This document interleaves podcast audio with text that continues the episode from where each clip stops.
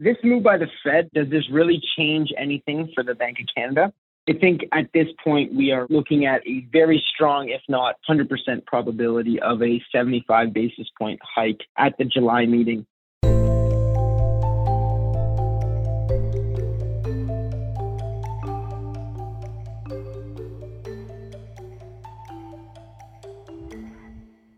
Welcome to Views from the Desk, a special edition of the BMO ETFs podcast.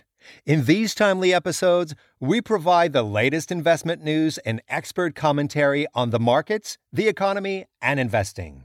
Brought to you by BMO Global Asset Management. Last week, the Fed raised its key interest rate by 75 basis points, prompting speculation that a similar move by the Bank of Canada may be in the offing. In today's episode, portfolio managers Matt Montemurro, Chris Heeks, and your host Mark Raes break down what that could mean for the fixed income market. They also discuss corporate bond spreads, dividend ETF strategies, volatility, and the utilities sector. Before we hear from the team, please consider subscribing to Views from the Desk on your preferred podcast platform. And for many more ETF insights and resources, visit the new and improved Canadian ETF dashboard at bmoetfs.ca. Hello, and welcome to our BMO ETF weekly insight call with our team of experts.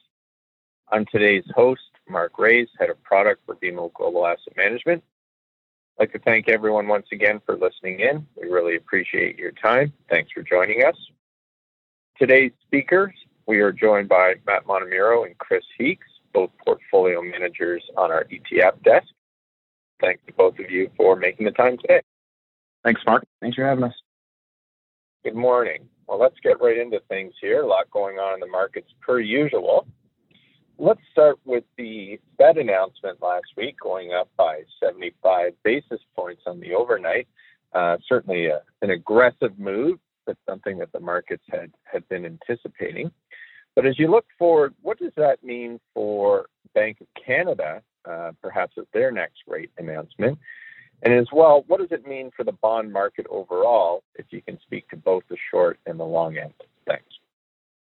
Yeah, so you know, last week the Fed followed through with the market's prediction of a 75 basis point kind of mega hike.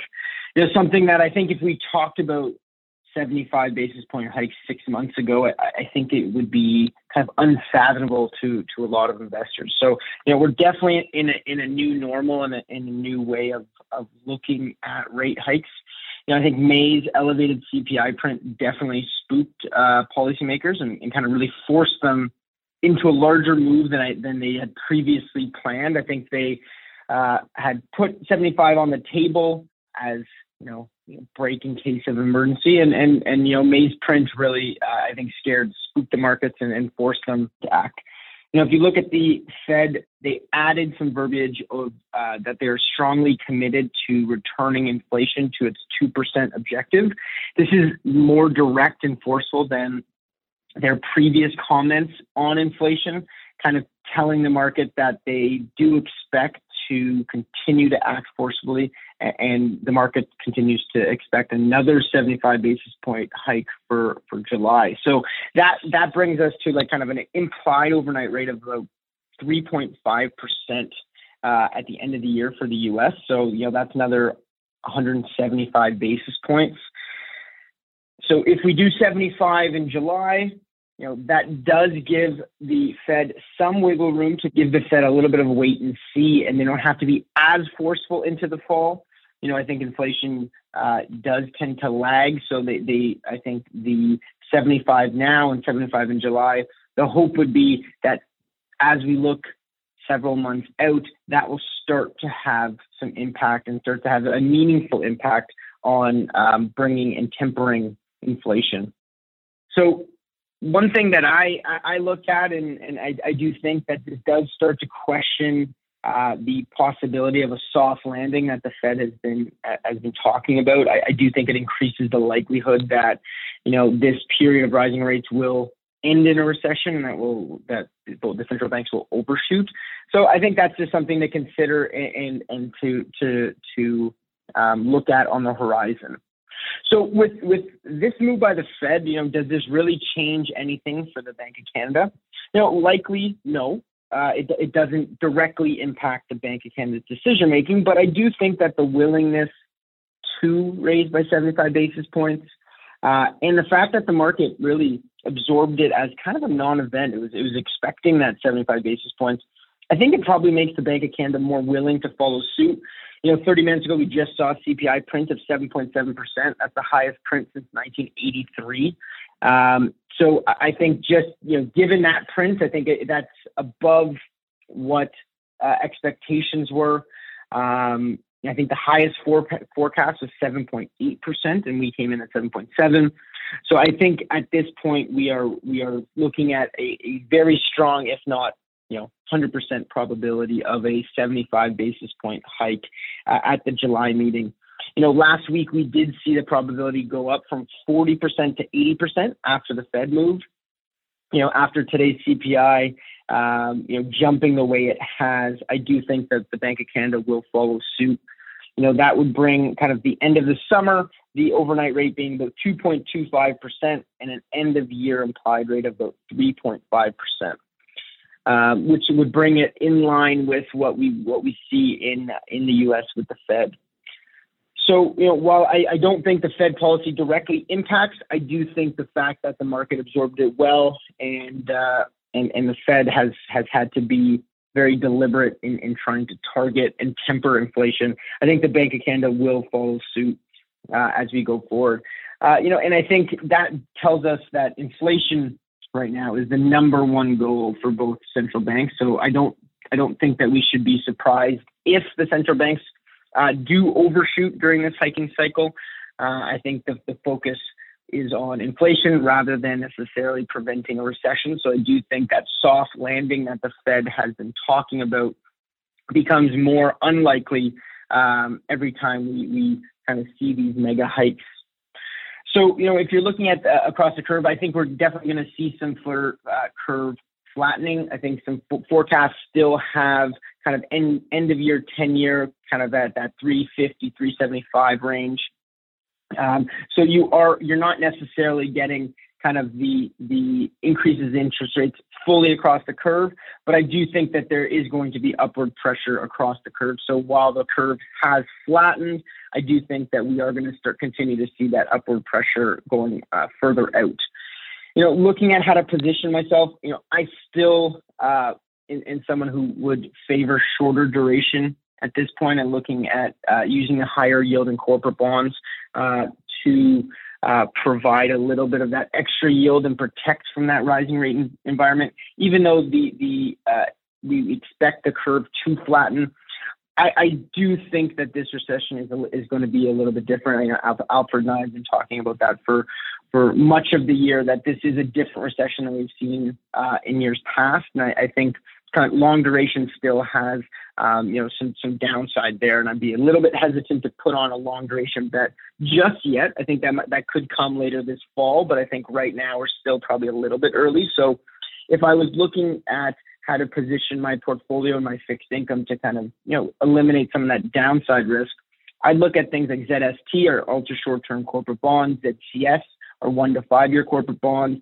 ZSDB is a new offering. It's a short discount bond. Now, I think all would be good options to consider right now, given what we're seeing in the markets and expecting from the Bank of Canada Fed going forward. I think that would be a prudent way to kind of eliminate some of the downside that we've seen in fixed income and that potentially we're going to see going forward. And then, you know, as we move into the fall, you know, that duration bet um, could could look a little bit more uh, realistic, and I think that that would be something that later this year you could consider putting on some some longer duration. Great, thanks for that update, Matt. And to your point that you're making, certainly there are still risks out there. We are seeing again uh, higher inflation prints than perhaps the market is expecting to see, and that is that is a risk. But at the same time, these overnight rate increases uh, don't necessarily carry through to the entirety of the curve, uh, and we do anticipate some flattening ahead.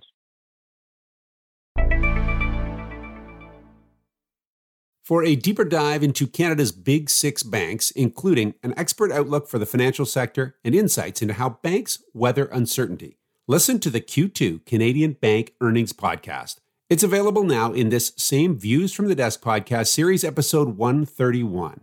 And to learn why now may be a tactical opportunity to add exposure to Canadian banks, check out BMO GAM's latest trade opportunity, available on the Canadian ETF dashboard at bmoetfs.ca.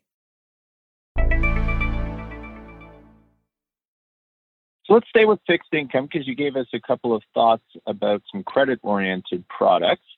Uh, can you give us some insights on corporate spreads these days and what you're expecting over the rest of the year, perhaps commenting on both investment grade and high yield? Thanks.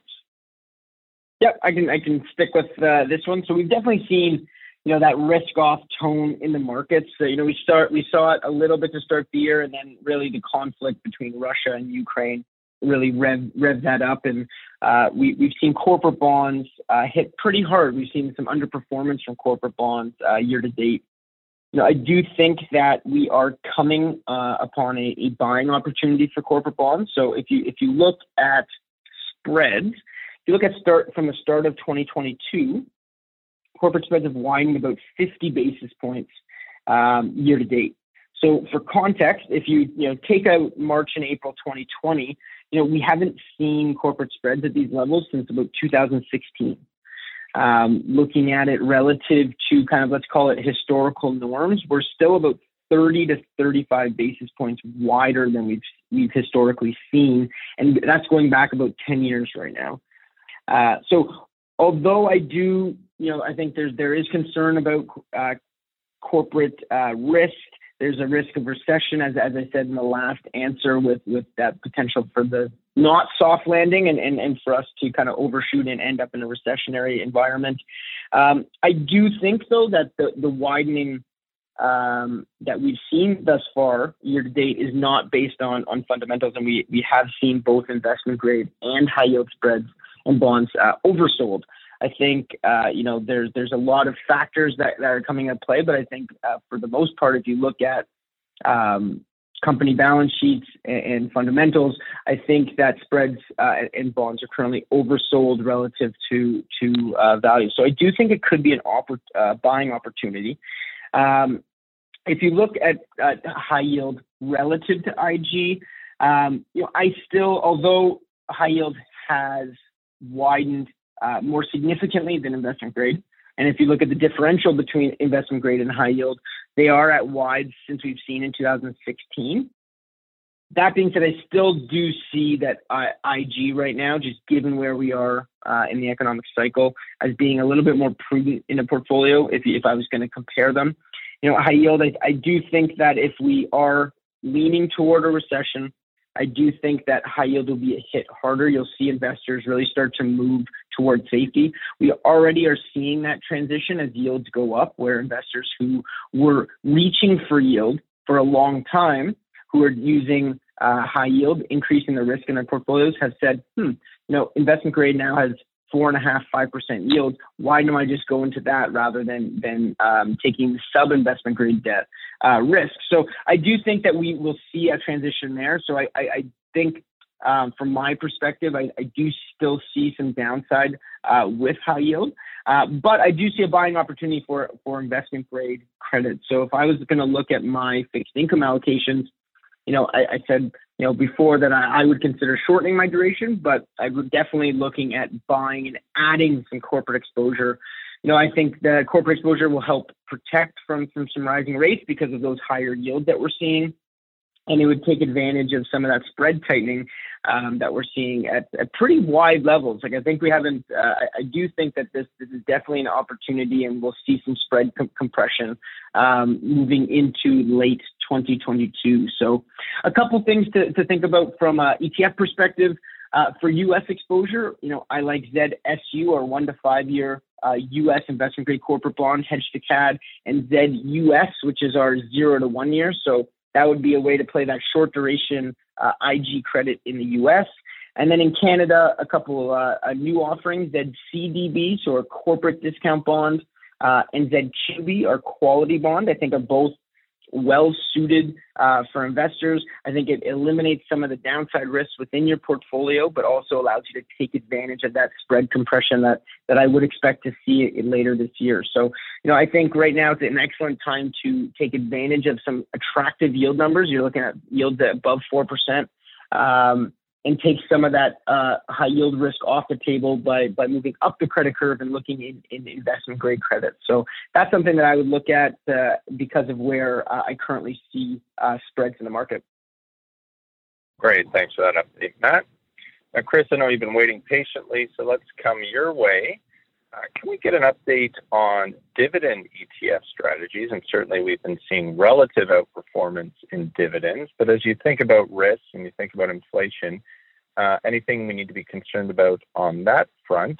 Or do you feel that dividends are uh, a good factor to be looking at going forward? Thanks. Oh, thanks, Mark. Maybe I'll jump to the conclusion first and, and answer that last question. Yes, I think I think they are a good factor to look at going forward. Um, lots of risk in the market, and, and you know, great comments from Matt. Um, certainly, that risk of inflation is, is as we know, peaking, uh, picking up pace. Um, so I think the way we're thinking about equity strategy is, you know, we want to stay invested. How do you stay invested? But it's it's a little bit of that late cycle approach to investing. I think when we started the year with with with you know the dividend investing kind of thesis and call, you know we were worried about obviously increasing interest rates. That was having a real big uh, negative effect on on high growth stocks, and consequently was a little more favorable for for dividends. We looked at the factor of inflation. You know, inflation inflationary environments tend to favor dividend yield and value. So that was another check mark for dividends. Um, geopolitics was a was a higher risk. Again, the dividends tend to have a little bit less risk than the broad beta. Another check mark for um, you know dividends, and now we're adding on this fourth factor for the year, which is the rising risk of inflation, which again is going to favor you know, from an equity relative point of view, um, something with a little bit less beta, a little more blue chip in nature. So, um, you know, I think all the thesis continues to hold. Um, if you look at the last kind of three months of returns, your dividend ETFs you know, whether Canada, US, or, or EAFE, outperforming 3 to 5%, you know, on a year to date basis, pulling it up quickly, you know, you're looking at essentially 7, 8 outperform, 7 to 8% outperformance on all, all three of those. So I think, you know, the, the, the kind of the overall kind of thesis, it really makes sense. Again, I think the thing we're thinking a little bit more about is, is, um, you know, the risk of inflation and protecting portfolios. Um, and and uh, so, you know, I think we're going to stick with the dividend call. You know, and it, it is working, you know, quite well. You know, that like I mentioned, uh, just looking underneath the hood in Canada, the ZDV, our dividend strategies have exposure to financials and energy, which have which have been beneficial, but really underweight growth, um, which is mostly infotech, has been a big driver. You see that same theme in the U.S., where underweight growth sectors like infotech or some of those more growthy uh, internet names that are that are in the communication services or or consumer discretionary uh, sectors like an Amazon, Facebook, et cetera, uh, really beneficial. So yeah, actually outperforming 10% in the U.S. year to date. Um, so yeah, you know, in short, I think we'll stick with the call, and you know, it's a late cycle. We're looking at from a late cycle perspective. I think you know the the two kind of key product sets we have the the dividends and our low volatility strategies. Um, you know, I think they can really complement the beta in a portfolio, um, or or you know may work better as replacements for certain investors who want to you know really shave a little bit of risk off the table, but still run you know still continue to have that exposure to equities. Um, going forward. So yeah, still like the dividends mark, and um, you know I think they're well positioned to deal with some of the challenges we have in the market from a relative basis. Great, good to hear that, Chris. Now let's take the dividend story one step further and touch in on enhanced dividends or covered calls, where of course we're we're taking advantage somewhat of volatility in the market uh, by being able to write calls further out of the money uh, with our dynamic call writing strategy. But can we get your comments on volatility itself, how long it might stay elevated, and what that means uh, when you implement the call overlay on uh, some of our leading ETFs? Thanks. Yeah, thanks. And so, yeah, again, it's really, you know, we talk about it on the podcast from time to time, but that elevated volatility um, can be really beneficial for generating additional income and generating it very efficiently. Um, kind of the, the, bellwether metric is the VIX index. It's also known as the fear gauge, but that's that's an index that uh, index level that's built off option pricing, and, and it's a um, measure of investors' expected kind of future volatility into the market. you know, if you look at kind of the last five years pre-COVID, so you're talking your 20, you know, 16, 17, 18, 19s, we tend to see it below trend. So volatility itself tends to be a mean reverting asset class. Uh, volatility, the VIX index call 15 is your long-term average. When it's below 15, tends to drift up, and when it's above 15, tends to drift back down to 15. That's that's the mean reverting aspect. But pre-COVID, you know, there was a lot of monetary stimulus. Um, you know, some somewhat easy conditions. There was some good um, constructive fiscal policy as well. We tend to see that VIX below 15, um, kind of in that 10 to 15 range on average. COVID obviously was a was a traumatic market event, and that sent VIX to actually its all time record north of 80. Um, you know, in March of 2020, it, it, it, drifted and normalized back down, but we have remained elevated since COVID. Um, VIX probably averaging in that 20 to 30 range since COVID. And what has happened this year with those factors that we've discussed rising interest rates, inflation, geopolitics, fear of inflation the trend has been even higher this year. So uh, right now, as we're taping, we're standing at a VIX of uh, about 31 and the trend, as I mentioned, is is kind of to the upside. So you know, I think you know, given these factors are still playing out, we expect them to play out over the, you know, we're not talking a couple weeks, probably you know, year to two years, and obviously hard to forecast anything beyond a couple years in these markets. But you know, this is a this is a, something I think is here to stay. And as we circle back to the funds and how we can benefit from it, um, yeah, on the equity side, uh, you know, we've got several strategies. Our high dividend cover call ETFs like ZWC, ZWH, ZWP, ZWG, um, moving regionally. Um, you know, we've got a great suite there. Dividend-based underlyings that have those benefits of dividend portfolios that you know we just talked about a second ago, and additionally can generate that extra income, call it three, four, or five percent, depending on the strategy. Extra option premium, tax efficient, tax as a capital gain um, and taking advantage of the VIX. So when that volatility is higher, we can you know generate a little more premium. We can put those strikes further out of the money. It's um, to help uh, provide better upside participation. So you know it really is advantageous, and um, you know especially in an environment where inflation is is high, and you know what that means is purchasing power erodes over time. Um, I think generating return and using volatility to generate additional return can be beneficial for investors. So, um, so it's definitely um, you know good environments. You know, it's um, producing a lot of a kind of attractive risk and reward uh, payoffs for it. And when you add it to you know solid underlying equity portfolios like dividend strategies, or maybe it's banks like a ZWB, Canadian banks, trading at 10 times earnings, very attractively valued in my opinion um, you know, I think it's an effective way for investors to, again, um, generate some additional income in this environment to try and keep pace and stay ahead of inflation. Thanks for that, Chris. And just to give investors and advisors who are listening a sense, if we were to take ZWB, you know, if you look back historically, how far out of the money were you writing? And now, at this point in time, uh, how much is that wide? Thanks. Yeah, so one of the things, you know, when we look to our call writing, we only write on half the portfolio, and we like to use options that are a bit out of the money, um, so that you know, even if you know, eh, they'll always have some participation. But if you go back to those really kind of the lowest of the low volatility environments, we always we don't go closer than two percent out of the money because we want to have some upside. The banks were encroaching upon that level, so you know they're in that kind of two to three percent zone you know, one feature of our overlay is we never want to be too greedy for yield. So yes, we could get more yield by going closer, but we wanted to benefit from the upside as well. Um, so we're kind of in that two to three percent out of the money. Um, if you look at it now, um, you know, it ranges depending on the day. If it's, but you know, we're looking probably more in that six to seven percent, sometimes sometimes a little bit more out of the money for what is the same amount of yield, or actually probably a little bit more yield because of that volatility. So yeah, it's um, you know, it's much more attractive. You know, some of our other strategies, you know, Canadian banks are actually the least volatile um, kind of underlying exposure, but some of our other strategies, we're seeing that out of the money in this environment, you know, 10% on average plus. So um, definitely, you know, I think, it, like I said, that helps investors have more upside. Um, you know, the you know, and and you know, because we do, you know, we are obviously constructive on Canadian banks over time. It's just going to take a little bit of you know, obviously there's some things to deal with in the nearer term, but constructive over time, and, and investors can benefit from that, you know, you know, eventual upside as we navigate some of these issues. Great, thanks for that additional insight. I think sometimes hearing the amount that we can change the out of money that we're writing is uh, quite a powerful message for for advisors to hear. Does market volatility have you wondering where to go to ride out the storm?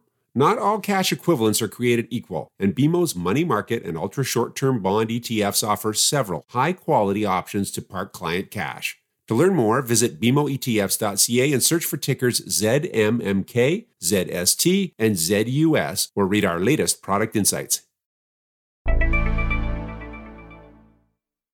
Now, we do have one more question that's come in. It's an advisor asking about uh, what's going on in the utilities sector, where, of course, uh, we offer both the covered calls ZWU and the sector ETFs ZUT. And they had both been holding up reasonably well, but seem to be dragged down with the more recent market downturn. Uh, can you comment on the utilities market? Thanks. Yeah, so ZUT and ZWU. Uh, ZUT is our uh, equal weight utilities, and ZWU is our covered call utilities ETF. Uh, both performing quite well this year, as you would you know expect when the Canadian index is down eight and the the S and P is down twenty. Uh, those more defensive exposures are are doing um, much better. Uh, so they're down year to date around one and a half percent each.